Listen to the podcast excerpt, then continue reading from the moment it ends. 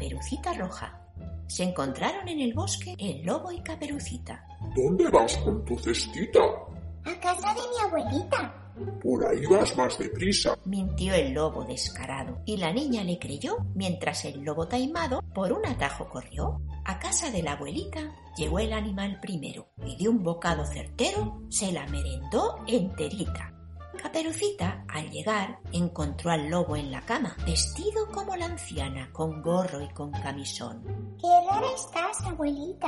¿Es que te encuentras peor? ¿Qué orejas tan grandes tienes? Son para oírte mejor. ¿Qué ojos tan grandes tienes? Son para verte mejor. ¿Y qué boca más grande tienes?